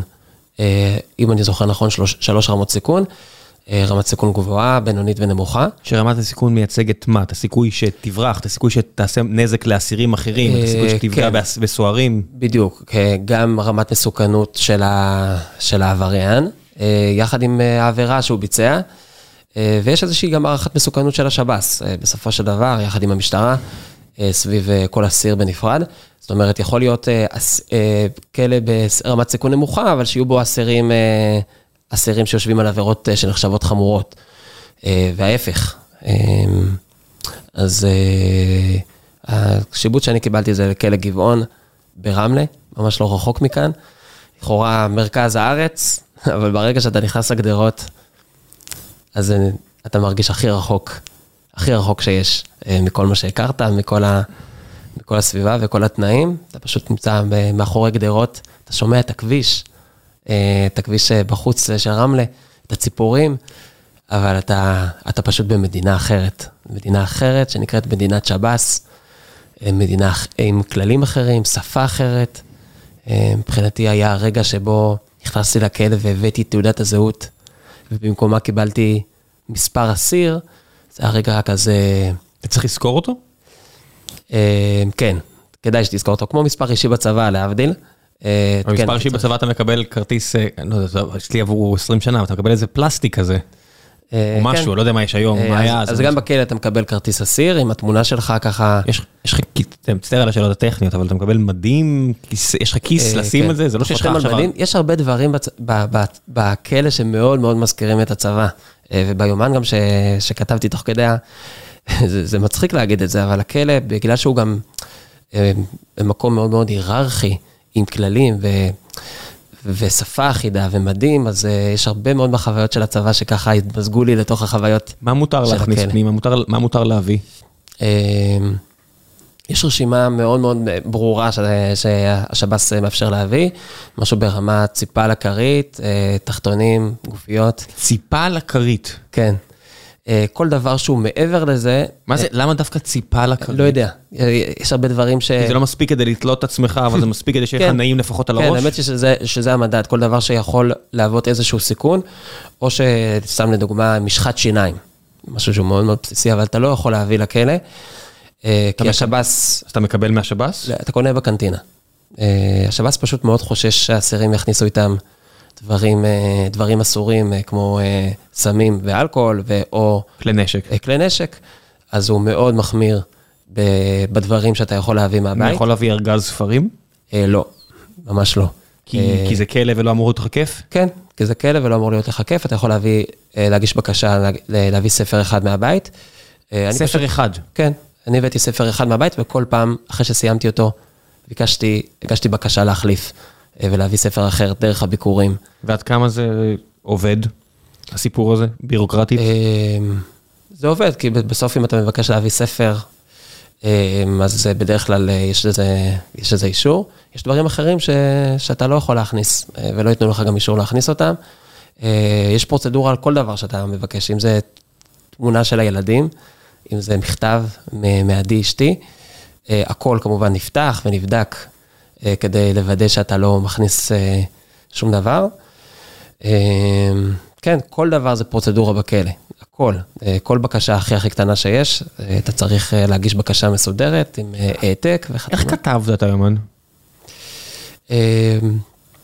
אימא שלי קנתה לי מחברת צהובה, ממש יומיים לפני שנכנסתי לכלא, ו... והפצירה בי, ממש אמרה לי, זו הזדמנות בשבילך לכתוב עט, עיפרון? אה, מחברת ועט. זה מה ש... זאת אומרת, אני אומר אפילו, המחשבה של עט. זאת אומרת, זה... אז את זה, את זה נתנו לי להכניס, אז זה היה... עט אפשר, כן. אבל ספרים לא. כן, נכון. זה לא אוקיי. תמיד, לא תמיד עובד עם היגיון, כמו, ב, אוקיי. כמו בצה"ל. אה, ואימא שלי הביאה לי את המחברת הצהובה, ואמרה לי, מה אכפת לך, תכתוב, אה, תכתוב יומן, ואמרתי לה, אמא, בחייאת, אני בחיים שלי לא כתבתי יומן, לא בצבא ולא בתיכון, ואני לא חושב שההזדמנות הראשונה להתחיל לכתוב זה, זה יהיה הכלא. והיא אמרה לי, מה אכפת לך, תיקח, מקסימום לא תכתוב. לא חשבת על, על מה יש לי לעשות שם עכשיו שנה? זאת אומרת, אני, אני לא, דף ועט לפחות זה משהו לעשות, זאת אומרת, מה... אה, נכון, זה גם משהו לעשות, וגם באיזשהו מובן אה, זה היה, זה היה הזדמנות אה, באמת, אה, באמת להתכנס פנימה, באמת לחשוב, לעשות איזשהו חשבון נפש, כי אחרי התאונה, כמו, ש, כמו שגם דיברנו, הייתי עדיין בסוג של מלחמה. מלחמה על האחריות, על האשמה, על הרצון להחליק ממך את הכל, ופתאום היה משהו בכלא שהוא מאוד... אה, זה מצחיק להגיד את זה, אבל אה, מאוד אה, פתאום אה, משחרר. אה, עכשיו אה, אני בכלא, בלי טלפון, זה היה הבדל מאוד מאוד גדול. כן, כולנו נרקומנים. אה, כן. אני מניח שכלא עבור הרוב המוחלט של אנשים, דבר ראשון, זה, אתה יודע, יש כאלה שהם נרקומנים של אה, סמים, אז יהיה גמילה מזה, כן. מי מהם שלא צורך את זה בתוך הכלא, ועבור רוב שאר האנשים זה גמילה מהמובייל. אתה ממש מרגיש, חיים את הטלפון, אה, רוטט לך בכיס בימים הראשונים. למרות שכאדם דתי, יש לך 24 שעות כל נכון. שבוע. כאדם חילוני, ההתמכרות היא, אה, אתה יודע, 18-6, 18-7. כן. ועדיין, אה, אפילו אתה, אני זוכר את עצמי נכנס לתא ומוציא את הטלפון, כאילו מוציא את הטלפון באינסקטיביות, אה, לצלם את התא, להראות לעדי איזה תא אני נמצא. אה, לא יודע, אתה רוצה פתאום לברוח, אז אתה מחפש בספוטיפיי איזה שיר או פודקאסט, היד כל הזמן הולכת לכיס. והיד כל הזמן הולכת לכיס, בהתחלה אתה באמת מרגיש את הרטט, וכולם צוחקים שזה הקריז של ה... כן, זה נרקומניה לכל כן. עניין ודבר. מי, אני, אני, יצא לי פה לדבר על זה לא מעט. מי שלא מבין את עומק ההתמכרות, שיעשה את זה ניסוי. ממש. וזה, וזה ניסוי מטורף, כי הכלא הוא באמת מעבדה אה, למשהו שהיה פעם. זאת אומרת, העידן שלפני הפלאפונים, היכולת באמת אה, להיות עם עצמך. לחשוב, לחלום. מי, אתה אה, עצמו, אני אשאל שאלות עכשיו שעניינו אותי, אבל גם אם קיבלתי תשובה בספר, אבל, אה, ואני מפציר בכם ללכת לקרוא, כי זה, א', הוא קצר, ואפשר, למרות שהביאו לי את הספר שלך רק נורא מאוחר, עדיין הספקתי אה, לקרוא כמעט הכל, אבל, כן. אז אני מפציר, כי זה אחלה, ומומלץ, אבל אני אשאל שאלות בכל זאת, שאלות תם כאלה. אנשים בתא, זה לא תא כמו שאתם מדמיינים, אה, אה, אתה יודע, חדר בבית, ואתה נכנס וסוגרים עליך. זה לא, אתה לא ילד בן ארבע שהלך לעונש. לא. אה, זה, קודם כל סורגים, אוקיי. קודם כל סורגים. אה, הצבע כתום, זה צבע ששולט. אתה רואה את הכתום הזה, הוא זועק לעיניים ממש. המדהים. אה, המדהים, כן. אה, ו... שירותים. רגע, רגע, תתחיל מזה. כמה אנשים איתך? אה, שלושה, היו איתי שלושה אנשים, כאילו היינו שלושה אנשים בתוך התא, שזה נחשב, אה, וואו, תנאי לוקסוס. אה, שלושה אנשים היינו בתוך התא, ושלוש מיטות קומותיים ושלוש פאות החדר. זאת אומרת, יש, זה, זה יוצא שיש שני אנשים שישנים ביחד, ויש עוד שני אנשים שישנים לבד. נכון, אז האמת היא שכל אחד תפס, תפס מיטה. אה, לקח לי זמן אה, כולכם להבין. נכנסתם בבת אחת לבד, כאילו, אה, לא, אז האסירים היו יותר ותיקים ממני, רק לקח לי זמן להבין שהסיבה שיש רק שלושה אסירים בכלא זה כי לא כולם מסתדרים עם אחד האסירים שהיה איתי בתוך, בתוך התא. וכשאתה נכנס, ואתה, אתה אתה נכנס, אותו דבר, יש שלוש מיטות. כל כן. אחד ישן על מיטה. נכון, עכשיו אתה צריך לראות איפה אתה ישן. כן. איך בוחרים את זה? אז לא, לא באמת בחרתי, פשוט אמרו, מהוותיקים בתא אמרו לי, אתה, בתא, ב, אתה במיטה הזו, ואני לא, אתה יודע, לא רציתי להסתבך עם אף אחד. אתה נכנס ומציג את עצמך? אה, כן, מציג את עצמי? ונשאר נותנים לי הוראות. אתה יודע, פה, אה, במסדרונות פה מציגים, אתה יודע, מישהו יכול להגיד, אה, לא יודע מה, שלום, אני אה, סרגי, אני אה, מנהל מוצר ואני משחק ב... לא יודע מה, סדרות, זה כזה, כן. או הורים, אתה יודע, אני סתם בחרתי פה איזה מישהו שאני מאוד מחבב פה בחברה, שאתה יכול להיות אה, המקצוע שלך, דבר ראשון בחברה מודרנית, כן. ואז המשפחה שלך, ואז אולי תחביבים. בכלא אתה מציג את עצמך מה, שם ולמה אתה נמצא וכמה זמן עוד יש לך? זהו, שבכלא לא שואלים אף אחד על מה הוא יושב. זאת אומרת, מה? יש כזה כלל, אני לא חושב שהוא כתוב בשום מקום, אבל שבכלא לא שואלים אף אסיר על מה הוא יושב, זאת אומרת, מה העבירה שהוא ביצע שבגללה הוא יושב בכלא. אתה מבין איפה זה מגיע? אמ, אני חושב שזה בעיקר כדי להגן, להגן על האסירים, אמ, כי בסוף יש אסירים שיושבים על מגוון של עבירות, אה, ועבירות אה, כמובן אה, מציפות הרבה מאוד דברים, כל אחד והעבירה שהוא ביצע, וגם כי הכלא מאכלס אנשים שכולם בצורה כזו או אחרת טעו, חטאו, ו... מלבד החפים מפשע. כן, מלבד החפים מפשע, כמובן שיש, שיש כאלה הרבה. אני לא חושב שיש כאלה הרבה, אבל... כן, שכמובן מציגים את עצמם ככאלה. כן. וגם כי אני חושב שבסוף ה... במציאות בכלא, אז אנשים, אה, אנשים לפעמים מציגים אה, דברים, אה, מציגים את עצמם בצורה שקרית, בצורה לא נכונה, כדי שיחשבו עליהם כל מיני דברים, או שלא ישפטו אותם. איך, איך תבדוק? אין לך טלפון בכיס. זהו, אין לך, אין לך את הגוגל. כמה זמן נותר לך, זה משהו ששואלים, אומרים? כן. אתה מציג את עצמך שלום, אני אלקנה, 12 חודשים? בדיוק, כמה זמן, כמה זמן עוד יש לך לחפסה. למה? לחפסה, חפסה בערבית כלא ולמאסר. אה, זה, זה באמת כרטיס הביקור שלך, זאת אומרת, כמה זמן אתה פה ועוד כמה זמן נשאר לך. אה, וככל שאתה יותר ותיק בכלא, אז יש לך יותר כבוד בדרך כלל. סופרים את הכמות האמיתית? זאת אומרת, שאתה נכנעת, אתה אומר... אה, 12 חודשים, או שאתה כבר בראש שלך קיבלת את השחרור המוקדם? אה, כן, אתה סופר את הכמות האמיתית, כי אתה לא יודע עד הסוף אם יהיה לך שחרור מוקדם, השחרור מוקדם שלך תלוי בוועדה, בוועדה, בהתנהגות, בהשתתפות בטיפול, אז זה לא משהו שאתה יכול אה, לתכנן מראש ולהגיד, אני משתחרר בעוד אה, תשעה חודשים במקום שנה. אני, כאדם שכל הזמן עושה משהו, אני עכשיו שם אותי בתא עם, בחדר, בתא, עם עוד שלושה אנשים, דבר ראשון שאני אעשה זה להתחיל לעשות איתם גיקונומי בלי מיקרופון, כמו שאני עושה מחיי מגיל נורא נורא נורא נורא צעיר. עכשיו אתה אומר, אסור לשאול את הבן אדם אה, על מה כן. הוא נמצא. אני חושב שהייתי מחזיק אולי חמש דקות לפני שהייתי מנסה לדובב, אבל אז ההבנה היא שיש אנשים ש... יש גם חשד, נכון. כי אתה לא יודע, ויש אנשים שהמשטרה שולחת כדי לדובב. אה, זה גם נכון שצריך מאוד מאוד להיזהר מזה. וגם, לא תמיד בכלא זה אנשים שאתה רוצה לחפור להם, אה, לדבר איתם. אה, אתה לא מכיר אותי. אה, זה כבר עניין תלוי אופי, אני מניח. לא, זה לא, לא תלוי אופי שלך, אלא תלוי אופי שלהם. זאת אומרת, זה לא כן. תמיד האנשים שירצו לפתוח.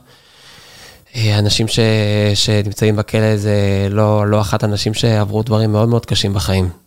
ילדות מאוד מאוד לא פשוטה, ותקופת תקופת נערות שהיא לא פתורה, עם קשר מאוד מסובך עם המשפחה. וכשאתה צולל פנימה, אז uh, עולים המשקעים, זה לא תמיד הרגעים מאוד מאוד uh, נעימים להיות בהם. ראיתי איזה מחקר על נווה תרצה, שאתה יודע, בארץ יש כעשרת אלפים או משהו כזה, או לא יודע, איזשהו מספר עם חמש ספרות אסירים גברים, ויש איזה 250 אסירות. כן.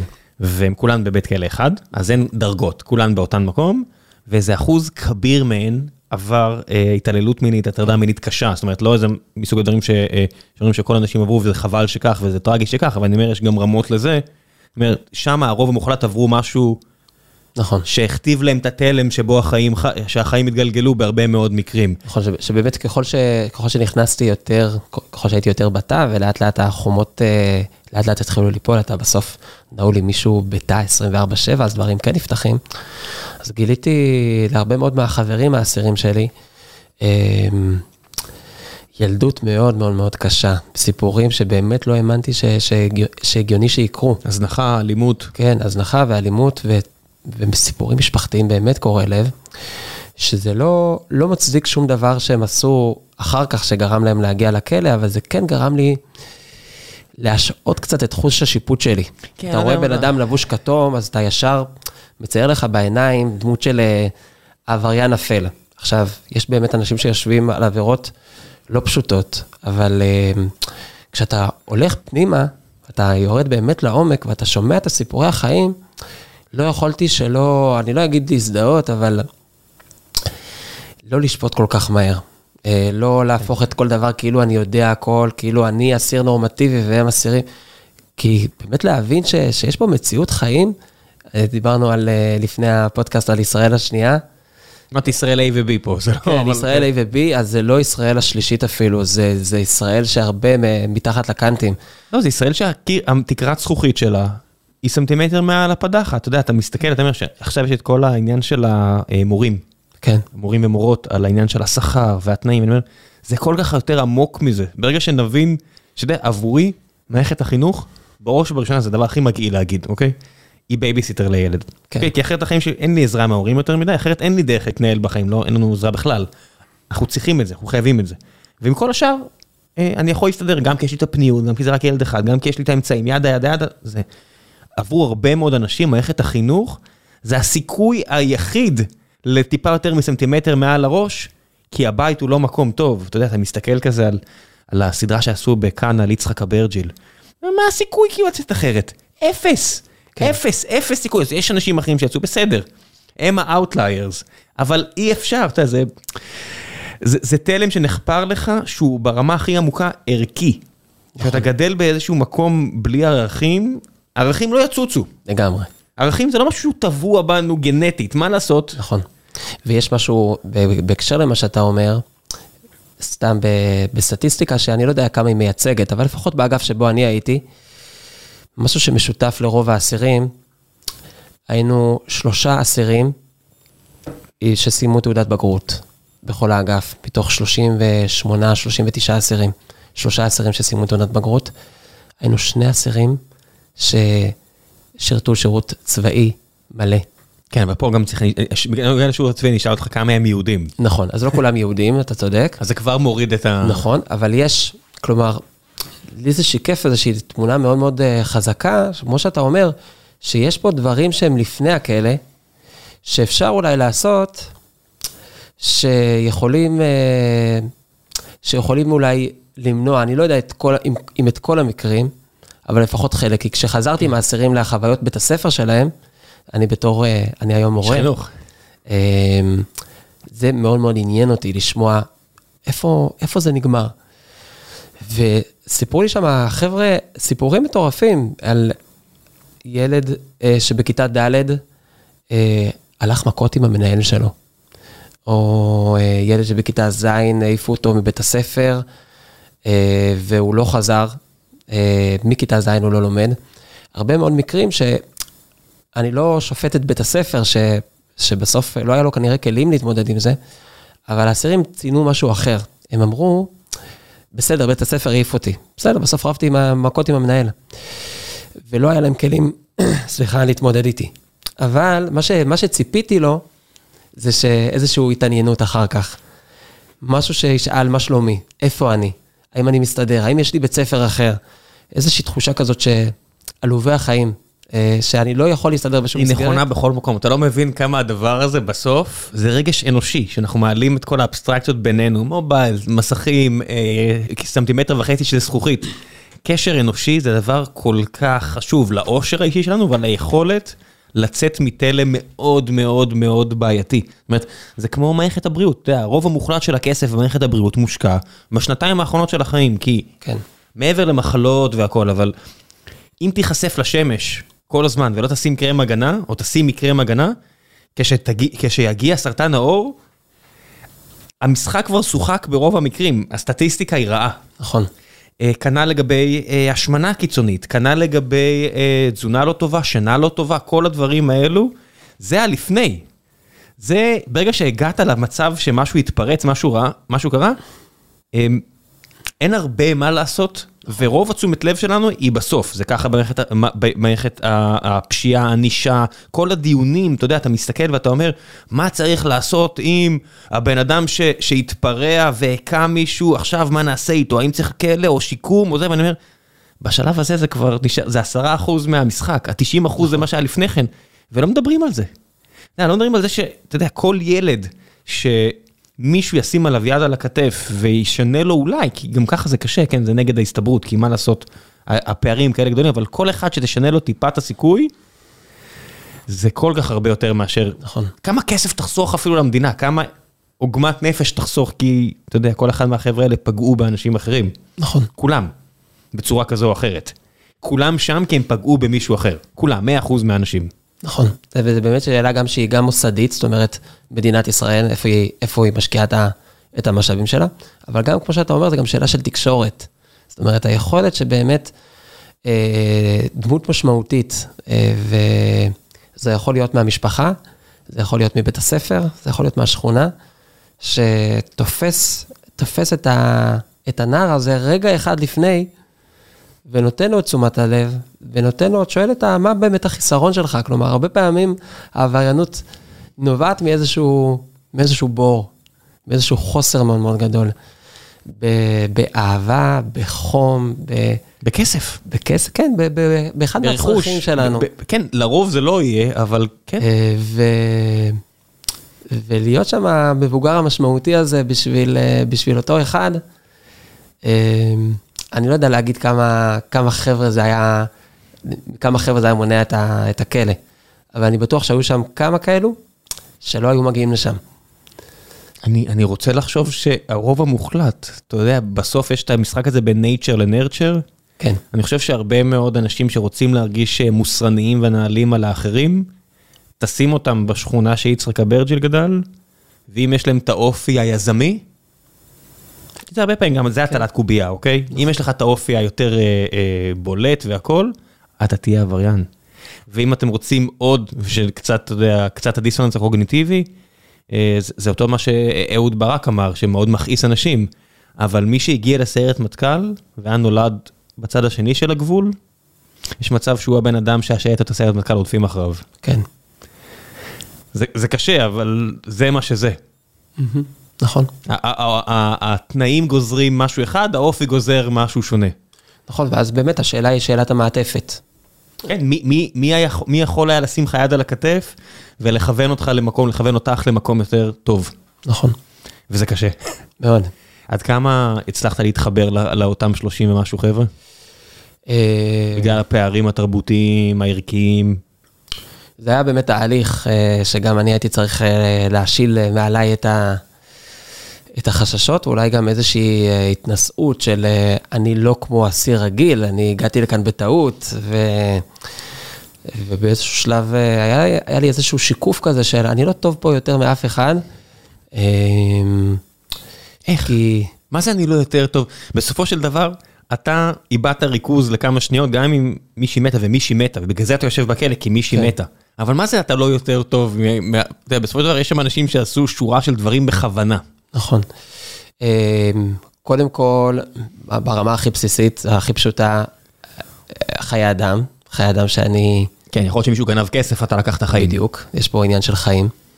אה, הנקודה השנייה, שהרבה סיטואציות בכלא, סיטואציות אנושיות שהייתי באמת, אני אומר לך, הרי הם פשוט בשוק. לראות איזה... אין לי מילה אחרת להגיד חוץ מהמילה חסד. כלומר, אנשים ששם דאגו לי, היה לי בחור איתי בתא שדאג לי כאילו אני הבן שלו. ואני כל הזמן חיפשתי את הקאץ', מתי יגיע הרגע שבו אני צריך לספק איזושהי תמורה. כי הוא, בשבוע הראשון לא היה לי קנטינה, אז הוא דאג לי למברשת ומשחת שיניים ומגבת, שמיכה וכרית, ואני אומר לעצמי, למה הוא עושה את זה? למה הוא כל כך טוב אליי? הוא עבריין, אסיר בכלא. מה השב"ס אה, חושב עצמו שיש בן אדם שאין לו, מה, כאילו, זה, זה ג'ונגל? וזה, אה, לא יודע. זה, זה, זה מה שזה, אתה אומר. עזוב, זה שאלה אחרת, אבל באמת, כאילו, בא בן אדם ודואג לי להכל, בלי שום רצון לתמורה. פתאום, אה, ו, ו, וזה לא היה מקרה אחד, זה היה, זה היו כמה כאלה מקרים שבהם פתאום נחשפתי באמת לטוב לב, למקום שבא ואומר, רגע, האסיר הזה, שנייה, שים רגע בצד את הצבע הכתום, תשים רגע בצד את העבירה שהוא ביצע. יש פה בן אדם. אה, יש פה בן אדם שיש בו, יש לו חסרונות, ויש לו קשיים, ויש לו מקומות שבהם מאוד לא נוח להיות איתו אפילו, אבל יש בו גם הרבה מאוד נקודות של טוב, אה, ש, שבשבילי זה היה ממש אה, כאפה מצלצלת, באמת. כמה מהר בכל זאת פתחת את העניין הזה של הסיבה להגיע, או שזה פשוט לא משהו שעושים? אה, בסוף זה נפתח, כי כשאתה נמצא בתוך התא ובדינמיקה של תא, שאתה נעול בתא ואתה נמצא בערב ויש הרבה מאוד שיחות, אין פלאפון, אני מזכיר. עד כמה שומעים תאים אחרים? אה, שומעים. אה, התאים די צמודים. אנשים מתערבים בשיחה? אתה יודע, פתאום כזה? לא, לא ברמה כזו. לא ברמה כזו, כי במיוחד בשיחות בערב, אתה יודע שאתה גם נעול בתא, השיחות הן די שקטות. אנשים בדרך כלל לא, לא יצעקו את, ה, את העולם הפנימי שלהם, את העולם האישי שלהם, וגם אם אתה תצעק אז יבוא מהר מאוד סוער וישתיק אותך. אז לא, נוצרות שם דינמיקות מאוד מאוד מעניינות, אתה בסוף מגיע כן לעומקים, אתה יודע, חבורה של גברים, רובם הורים לילדים, וחוויות חיים שעולות. ו... וכמה היו ילדים שלך כשנכנסת? הבכור שלי יפתח היה בן חמש. איך מתווכים? ישי הקטן היה בן שנה וחצי, וזו הייתה שאלה, כאילו... שנה וחצי, רוב... אין מה לתווך, חמש. נכון. אז באמת רוב האסירים אומרים, לה, אומרים לילדים שלהם שאבא בחו"ל, או אבא בעבודה. וואלה. ואנחנו גם התייעצנו מקצועית לפני זה. מה זה בחו"ל בעבודה? זה אנשים, אני מניח, נכנסים... הממוצע, אוקיי, כשאתה נכנס לבית הכלא, אצלך, מה הממוצע היה של השהייה קדימה? הכל, היה, היה איתי... שנים? שישבו לכמה חודשים, והיה איתי בחור באגף שישב גם במאסר עולם. אז הוא לא יצא לחופש, הוא לא יצא ל... אז הוא לא יצא לחופש, אני לא יודע מה הוא ספציפית אמר לילדים, אבל... כמה חודשים אני יכול להבין, בין חמש אני יכול להבין כמה חודשים. אז אני מניח שבאמת האסירים ששפוטים לטווחים יותר ארוכים, אני מניח שהילדים שלהם יודעים קצת יותר, גם הילדים שלהם גדלים בינתיים, אבל לילד קטן שלא, שאין לו גוגל ואין לו, אז uh, אתה יכול לחרטט אותו. Uh, ואנחנו מראש ידענו, uh, גם התייעצנו מקצועית שלא נכון, לא נכון לשקר, למרות שזה כמה, כמה חודשים, שנה בכלא. Uh, לקחנו את יפתח, uh, סיפרנו לו, שיתפנו אותו. ועד כמה? הוא הכיר את התאונה, uh, ואמרנו לו שאבא עוד כמה שבועות יצטרך להיכנס לכלא. לכלא? כן. לא ידענו איך הוא יקבל את זה, הוא הלך בנונשלנטיות לכל החברים שלו בגן, וסיפר להם, אתם יודעים, אבא שלי הולך לשבת בכלא. וואלה. סיפר להם את זה בשיא ההתלהבות, בלי להבין באמת את המשמעות. מעניין איך זה צבע את כל ה playdates אצלכם. אתה יודע, אתה מגיע לאסוף את הילד מהגן, מן הסתם הדבר הזה תוך שנייה כולם יודעים. אז זהו, אז באמת... היית צריך לרשום בקבוצת וואטסאפ. אימא של אחד החברים של יפתח התקשרה לעדי ואומרת לה, תקשיבי, אני לא יודעת, יפתח היה אצלנו בבית וסיפר ככה, סיפר לנו שאלקנה נכנס לכלא, וזה באמת נכון, ו... או הייתה איזושהי סיטואציה שבה התקשרה אליי קצינת קישור מהמילואים אל הטלפון שלי, ואני כבר הייתי בכלא, ועדי ענתה, והיא שואלת, אפשר לדבר עם אלקנה? ועדי אמרה, אלקנה לא בבית. ועדי הייתה על הרמקול, ויפתח באיזשהו שלב, צועק ברמקול, בטלפון, אבא בכלא, אבא בכלא. זה היה הרגע שקצינת הקישור נעלמה דום ונתקע את השיחה. כן, הרבה סיטואציות כאלו שבהן פשוט יפתח הגיב בצורה מאוד מאוד טבעית. לעובדה שאבא... כן, זה נושא שקיים, לא יעזור כלום. אצלנו בקבוצת גיל של הילד שלי זה קיים, אני חושב בגלל שיש... אחד ההורים הוא פרקליט כזה די בכיר, אז אני חושב שהוא הביא את זה לילד, את השיח, ואז הם משחקים ב... שוטרים וגנבים? אז אסירים וסוהרים, שופט ו... כל הדברים האלה שילדים בונים לעצמם את העולם הפנימי שלהם ואת העולם של המשחק, אבל המשגה קיימת, גיל נורא צעיר. נכון, האמת היא שמבחינתי החשש הגדול היה שלא היה אכפת לי שהילדים ידעו שאבא בכלא, אבל לא רציתי שהילדים יראו אותי לבוש כתום. אז מה, לא ראית אותם שנה? אז זה מבחינתי היה איזשהו כלל שאמרתי לעדי, אני לא רוצה שהילדים יראו אותי ככה, ועברו שלושה שבועות בתוך הכלא, ולא לא, לא עמדתי בזה. ברור. גם יפתח לא הסכים לדבר איתי בטלפון, ואמרתי לעדי, טוב, אני רוצה שהילדים יבואו. איך מדברים בטלפון? טלקארד? כן, יש סוג של טלקארד שאתה מטעין אותו מראש בקנטינה. אמרתי לעדי שאני רוצה שהילדים יבואו לביקור. הייתי במתח מטורף לפני הביקור הזה, איך הילדים יגיבו? הילדים הולכים לראות אותי לבוש כתום. זה בידוק ביטחוני מאוד מאוד מחמיר, ברמה שפותחים, פתחו לאישה את הטיטול כדי לראות שלא הברחנו שום דבר. בוודאי. סוהרים, גדרות תיל. מבחינתי היה הרגע הכי, הכי מותח, זה איך, איך הם יקבלו אותי עם המדים הכתומים, כי ידעתי שהמשפחות של האסירים, כשרואים אותם לבוש כתום, זה מחזה מאוד מאוד לא נעים, זה לא רק הכתום, זה כל מה שהכתום הזה זועק. וכשנכנסתי לתוך אגף הביקורים, הילדים שלי רצו אליי, זה היה רגע מאוד מאוד חזק, והם התחילו להגיד, אבא גזר, אבא גזר. ואני לא, לא, לא הצלחתי להבין למה הם אומרים אבא גזר. שאלתי, תפתח באיזשהו שלב, תפתח, למה אתה כל הזמן אומר אבא גזר? והוא אומר לי משהו ש, שפשוט אה, אה, הפליא אותי. הוא אמר לי, לפני שנכנסנו, ניגשה אל, אלינו השוטרת, ככה הוא אומר, הוא לא ידע שזו סוהרת, הוא אמר, באה אלינו השוטרת, ואמרה לנו שעוד מעט אתם תיפגשו עם אבא, ואבא התחפש לגזר. זה מה שהיא אמרה להם. נחמד, נחמד מצידו. אה, וככה הם נכנסו, מה זה להכליל. מה זה נחמד? לא, זה- קצת זה מדהים, איזה רגישות. כן. אני אומר, וואו, היא כאילו, היא נתנה לי שיעור מטורף, כאילו, היא הייתה, הייתה יכולה פשוט להכניס את הילדים שלי. זה היה התפקיד שלה, הסוהרת שלה, התפקיד שלה להכניס את הילדים לביקור בכלא. היא יכלה לילדים שלי ברגישות מדהימה. התכופפה על הברכיים, ואכל- ואמרה להם, עוד מעט אתם תפגשו את אבא.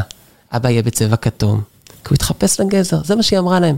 והפכה את כל החוויה מחוויה טראומטית וקשה לסיפור אחר לגמרי.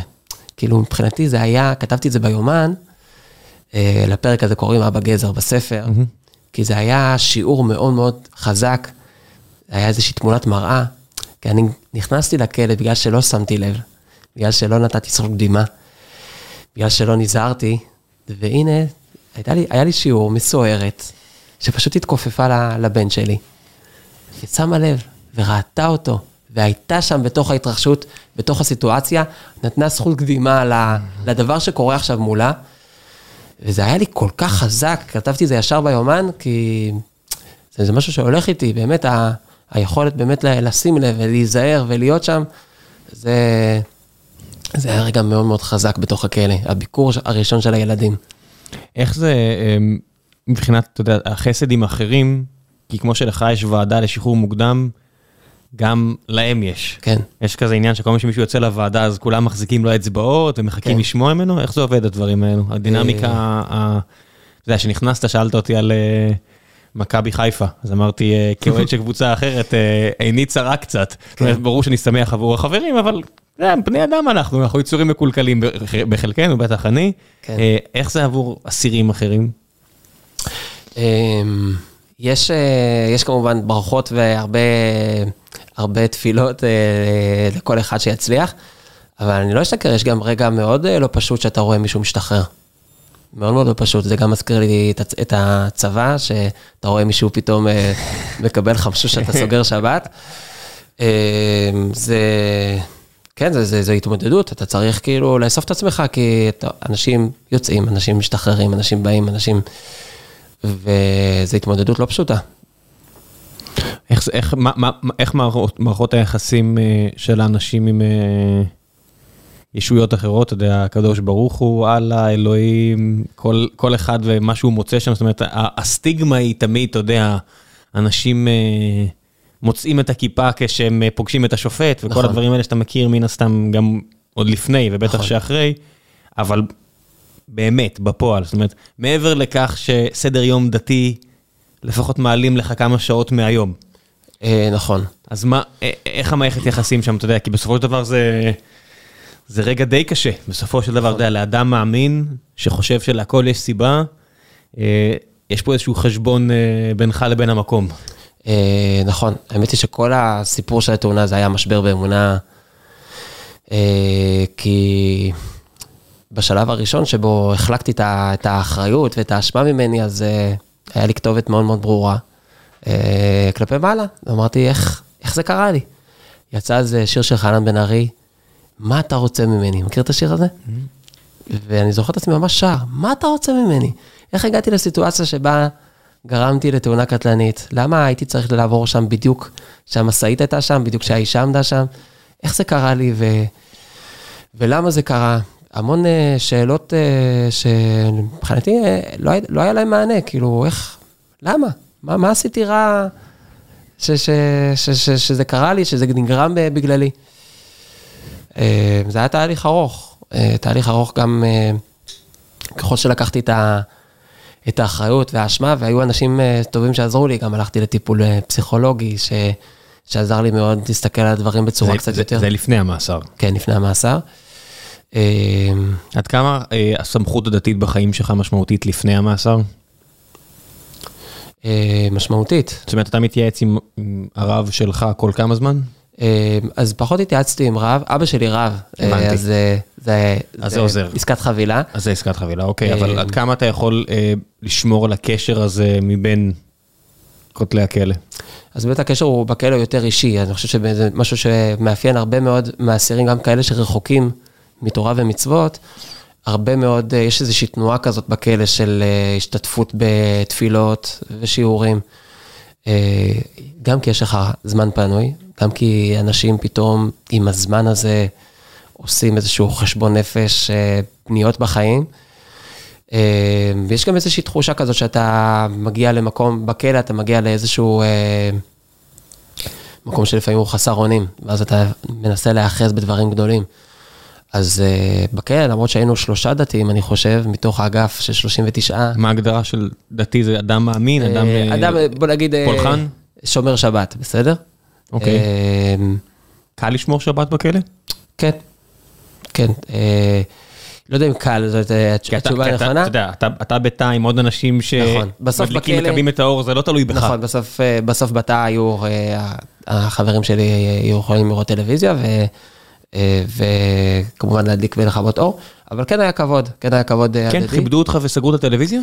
אה, או שאתה פשוט לא יוצא תמיד- מהחדר? לא, לא תמיד, לא תמיד, אבל... כי זה הרבה לבקש מאדם חילוני. נכון, אני מעולם לא ביקשתי את זה, אבל ככל שהקשר אה, נהיה יותר עמוק, זה פשוט הגיע לבד. ואני מראש אמרתי, אני לא, לא יכול לבקש כזה דבר, זה משהו שהוא באמת... סלח לי השאלה, איך אתה מעביר את היום בהיעדר אה, טלוויזיה, בהיעדר ספר, אה, בהיעדר הקהילה שלך? אתה יודע, עבור הרבה אנשים דתיים, שבת זה זה הקהילה, אתה יודע, מהבוקר יש את הרכילות בבית כנסת, ויש הרבה שעות בבית כנסת, וזמן משפחה, ומשחקים עם הילדים, ומלמדים את הילדים. זה הש- זה השבת, זה דבר, אתה יודע, שהוא כל כך משמעותי בחיים שלך. נכון. וזה משהו שלקחו ממך, ששוללים את החופש, לוקחים לך הרבה דברים, אבל זה משהו שמאוד משמעותי שלוקחים ממך. נכון. איך מעבירים את השבת ככה? אה, הרבה קריאה בספר שיש לך, אה, וגם, אה, וגם ללמוד, ללמוד תורה בזמן הפנוי שיש לך. אז הספר שיש לך זה ספר, ספר לימוד? כן, אוקיי. ספר לימוד. גם הרבה שיחות, הרבה, הרבה חבר'ה, וגם שחמט, הרבה שחמט. למדת בכלא? לא, זה משהו ששיחקתי כבר לפני. ובכלא אין הרבה שחקני שש, שחמט, יש הרבה שחקני ששבש. וגם זה אני בטוח ש... זה שש כהלכתו?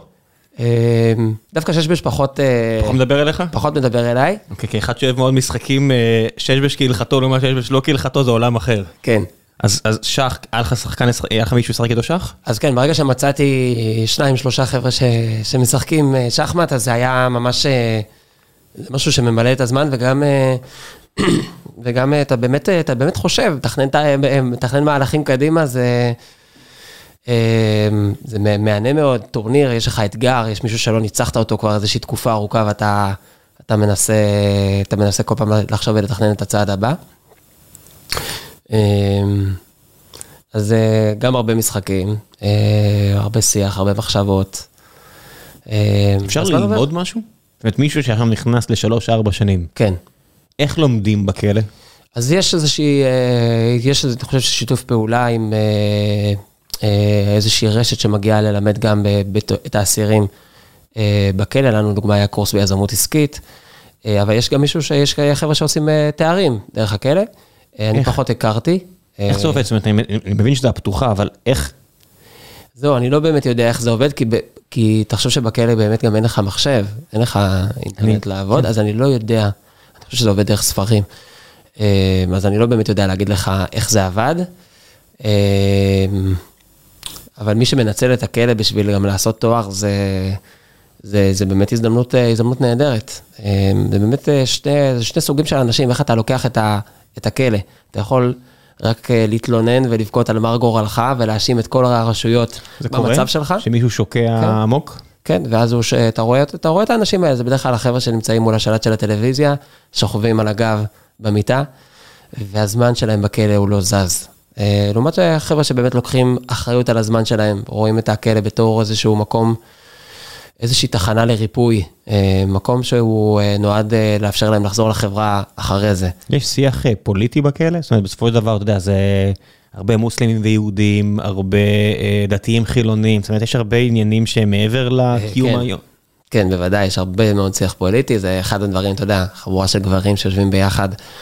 אה, וגם היו כמה סבבי בחירות, אתה זוכר, אני הייתי בכלא ב-2019, אה, ועברנו כמה סבבים של בחירות אה, בשנה הזו, אז כמובן שכל הנושא של הנושא הפוליטי מאוד מאוד צף. בהקשר הערבי-ישראלי, אז אף אחד לא יודע בזה, אבל יש די הפרדה בתאים, כלומר, זה לא, לא משהו רשמי. אבל... יהודים כן. ערבים בנפרד. כן, יש איזושהי מתוך 30, חלוקה. מתוך 35, כמה היה? כמה, כמה? זה הלך ומאוד השתנה, כי היה, אתה יודע, יש הרבה מאוד שינויים. אה, כן, אנשים משתחררים, אנשים חדשים באים. כשנכנסתי לאגף היה מצב של שליש, אה, שליש אסירים ערבים ושני שליש יהודים. באיזשהו שלב זה התהפך, אה, שני שליש לצד השני, וזה היה מאוד מאוד דינמי. יצא לך לנצל את הזמן הזה גם כדי לדבר עם אנשים מוסלמים ערבים? כן, כן, בסוף אתה, חלק מהשירות בכלא אתה גם עובד. אה, עובד בכלא בכל מיני, בכל מיני מנהלות, אני עבדתי במטבח, כמובן לצד אסירים אה, ערבים. אה, וכן, נוצרות שיחות, נוצר, נוצרים קשרים, חברויות, כן. יש חשד כלפיך? מאיזה בחינה? כאדם ערבי, אתה יודע, רואה אותך כזה, ישר אומר, לא יודע מה, אתה, אני מנסה לעשות את השיוך, כן. אתה מתנחל? היית קרבי? היית, מה, אתה יודע, זה כזה, אתה יודע, כן. בסופו של דבר, אתה יודע, זה כמו, הייתי אצל איזה נגר, כן. לפני הרבה שנים, 10-15 שנה, ו... והוא פשוט נגע פלסטיני. והוא, אה, שילמתי לו, והוא בנה, והתחלנו לקשקש. ואז אה, זהו, אני חושב שזה היה משכם, הוא מתחיל לספר, וכל ה... בזמנו, עוד זכרתי, עכשיו אני כבר לא זוכר כלום, אני אומר, אז כל הזיכרונות שלי היו מפעילויות בשכם. כן. זאת אומרת, אתה יודע, הממשק שלי עם שכם היא על מדים כשאני מגיע בתור צבא. נכון.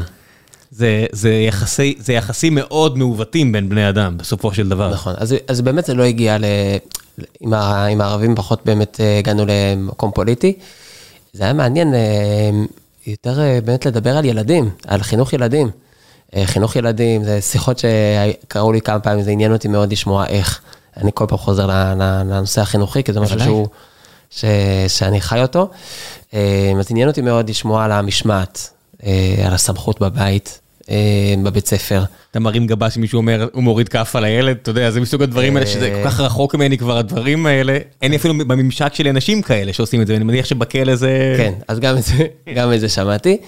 אה, זה, זה היה שיחות מאוד מאוד מעניינות, ובכלל על, על הכפר, על התרבות, על האווירה, על האוכל. אה, יש הרבה שיחות אחרות שאפשר לדבר עליהן חוץ מפוליטיקה, ש, שזו הייתה הזדמנות, הזדמנות מאוד טובה. וכשיוצאים? אמ,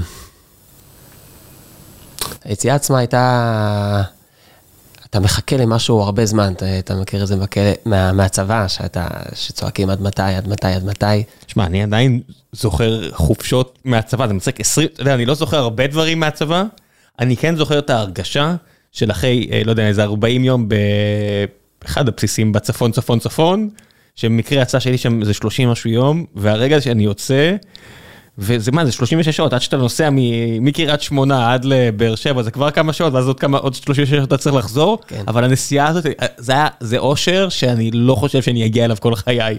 צר לי על כל האנשים שבחיי, אבל אותו רגע, כששוללים ממך משהו... נכון, אז אתה גם יודע הרבה יותר להעריך אותו. כן. אמ, בכלל, כי כל הזמן הזה בכלא גורם לך להעריך אה, הרבה מאוד אה, שניות חסד עם הילדים. עם הילדים, עם עדי אשתי. אמ, כנראה שלפעמים צריך לקחת לך באמת משהו כדי שאתה תבין ותעריך ותהיה שם עד הסוף. עוד פעם, אנחנו חוזרים למקום הזה של להיות ולשים לב ולתת זכות קדימה לדברים החשובים בחיים. אמ, להגיד לך שאני היום טוב בזה, אז זה, זה, זה יהיה שקר. כן. אבל זה כן חידד, מאוד מאוד חידד את זה. איך, כשאני עם הילדים, מה, מה אני עושה? כמה אני בטלפון וכמה אני באמת איתם. יש סטיגמות? מה, על אסיר בכלא? לא, עכשיו, כן, עכשיו אתה אסיר אה, משוחרר. עד סוף חייך, כן. אתה תהיה אסיר משוחרר. אה, אני מניח שכן, מניח שכן. אתה חווה אותם? מה זה אתה מניח? אני פחות חווה אותם כי אנשים לא באים אליי ואומרים לי, היי, אתה אסיר בכלא. אה, אתה עובד עם ילדים, ילדים פחות טובים בלא לפלוט. נכון, אז אני עובד, אני באמת, אני עובד עם נוער, אני מחנך כיתה י"ב. כן. ותיכון שאני מחנך בו, תיכון בתל אביב, שמיועד לנוער בסיכון. אה, ככה שהנערים שאיתם אני עובד, זה נערים שהחוויה של כלא, מעצרים, היא לא. חקירות, היא ממש לא זרה להם. גם אם לא- הם מן הסתם לא חוו אותה, אבל מישהו בסביבם כן. אה, אז נכון, אז מישהו מסביבם כן, נכון. אה, אה, זה לא משהו שהוא באמת אה, נפל עליהם כרעם ביום בהיר. כשאספתי אותם באחד הימים ושיתפתי אותם וסיפרתי להם את הסיפור אה, של התאונה והכלא, זה לא עכשיו אה, הפילו אותם מהרגליים. אז אה, שם אני לא נפגש עם זה. אתה משתמש בחוויה שלך כדי להפחיד אותם? אה, לא, אבל זה כן, החוויה הזאת היא, היא כן עוזרת לי כשמספרים לי כל מיני סיפורים, אני בא ואומר להם, מה אתה עושה פה זאת? מה אתה חושב שאני לא מכיר את זה? שאני לא יודע? אה, וגם כדי לתאר להם את הסביבה מהצד השני, כלומר, אה, בסוף, אני חושב שיש חלק מאוד גדול בעובדה שהייתי בכלא, שאני עובד היום עם נוער, דווקא עם נוער כזה, כי, כי כשהסתכלתי על כל אחד מהחברים האסירים שלי, אה, להסתכל בפריזמה, אה, במבט אחורה, אתה רוצה, רציתי באמת למנוע את, ה, את המקרים הבאים. אה, זה אולי קצת יומרני להגיד את זה, אבל כן רציתי להיות בנקודה הזאת, רציתי להיות בשלב הזה עם נוער שלא יסתדר בשום מסגרת אחרת, שלא... אה, שאף אחד לא בא לו טוב בעין. שוויתרו עליו. שכבר, כן, שוויתרו עליו, שלא יודע לדבר את השפה, את השפה של המיינסטרים, ודווקא איתו לנסות ל- לעשות עבודה. אה, אז דווקא המקום, ההיכרות עם האסירים, ההיכרות עם הצד הזה, אה, וזה שאני לא נבהל מלפגוש אותם, עם העבירות שלפעמים חלק מהם ביצעו, אני חושב שהיא עוזרת לי בתפקיד, אה, לא לשפוט אותם, להסתכל עליהם בגובה העיניים, לתת להם את האהבה והחום, אה, ואני מקווה שזה גם משהו ש... שאני מצליח לעשות. זה טראומה? אה, התאונה, כן, היא לגמרי טראומה. לא, התאונה בט- בטוח. אין, לגבי התאונה אין לי, אין לי ספק. גם, האש, גם. האשמה וה, וה... לאכול את הלב כנראה עד, ש, כן. עד שלא, אתה יודע, עד שלא, אבל אה, הכלא עצמו, הכלא לא. לא? במובן אה, די אה, מוזר. בגלל שזה כלא מהסוג הזה, אתה חושב? אה, כנראה גם שזה כלא מהסוג הזה, וגם כי בתוך החוויה הייתי שם, הייתי שם מאוד. זאת אומרת, היומן הוא סוג של עיבוד, תוך כדי של, ה, של החוויה, שאפשר לי מאוד, גם תוך כדי וגם אחרי, לקחת את, ה, לקחת את, ה, את כל ההתרחשות הזו ב, למקום, למקום טוב, ש, שישתדל לעשות טוב אחר כך, למקום מעצים.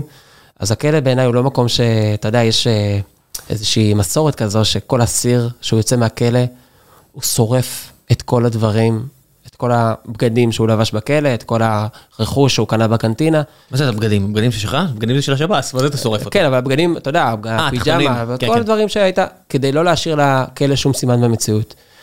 וכשיצאתי מהכלא, ובאמת אני מסתכל הרבה ביומן, בספר שאחרי זה יצא לאור, אני אומר, הייתה פה חוויה חזקה שאני לא רוצה לוותר עליה.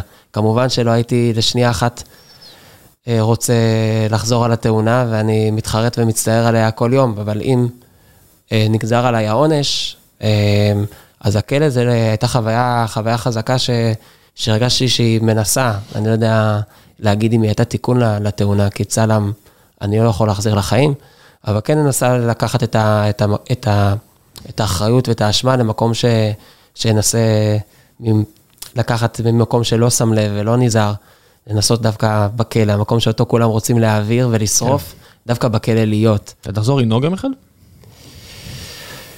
אה, שאלה טובה. השלילה היא עד השלילה היא עד 2026. 2026. כן. אמ, ושואלים אותי את זה הרבה, וואלה. ואני לא יודע להגיד בוודאות, כאילו מצד אחד, ברור שכן, אני רוצה... צריך. כן, אה, בסוף זה תוקע אותי, אה, זה שאתה בלי רישיון, אתה לא ספונטני ואתה לא... מאוד מאוד קשה לתאם הרבה מאוד דברים, ולא יודע. אה, תלוי בכם. דברים הכי פשוטים. ומצד שני, יש בי, יש בי פחד. יש בי פחד לחזור שוב לכביש, אני יודע ש... אני יודע מה התוצאות של נהיגה לא זהירה, ואני לא רוצה להיות שוב ב- זה בא במקום לידי הזה. ביטוי כשעדי נוהגת גם? ואתה יושב אה, אה, לידה ואתה כן.